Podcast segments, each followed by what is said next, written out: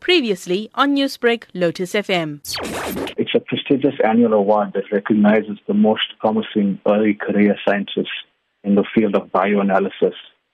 So it's, it's sponsored by the Bioanalysis Zone, which is one of the leading journals in bioanalysis research, and it's also sponsored by the Waters Corporation. They manufacture advanced um, analytical equipment. So help us understand then exactly what is bioanalysis. I think the most simplest understanding would be or analyzing or measuring different biological, important biological compounds in, in samples. They can be human samples or animal samples.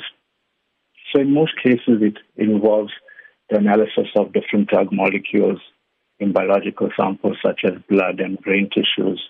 It can involve the pharmacokinetics of drugs, how drugs are working, analyzing drug effects, and so on. And so, explain to me what was the area of research that got you this prestigious prize? So, the research that I'm mainly focused on is neuropharmacology.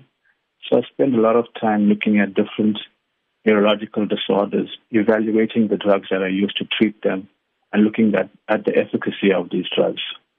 So, with most neurological disorders, it becomes a problem to treat them because we have poor drug delivery to the brain. Especially in South Africa, we have HIV associated neurocognitive disorder.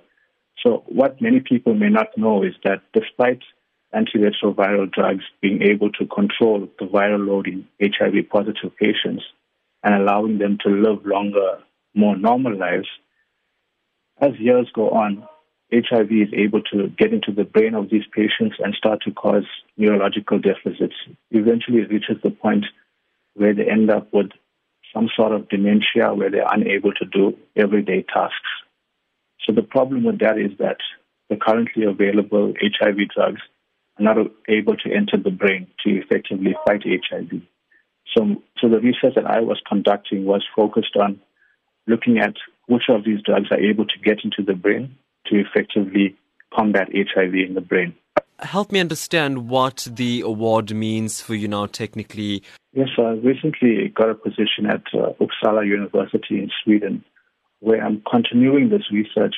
And so, how does this award then encourage you to do greater work, better work? So I think the most important outcome of this award is that it serves as a source of inspiration. I think for me, especially coming from what you would call an underprivileged background and not always having all of the opportunities that other people may have in life. So I'm hoping that by winning this award, I can inspire other students, students that I've supervised, students that I've, that I have lectured, that are coming through the system, and encourage them to pursue their dreams regardless of the circumstances they may face. Because being nominated for this award, I was I really wasn't sure whether I actually have a chance of of winning this award because you're up against scientists from the UK, from China, from the US, so it can be a bit intimidating. So I think the important lesson is that not to let the circumstances in front of you deter you from following your dreams.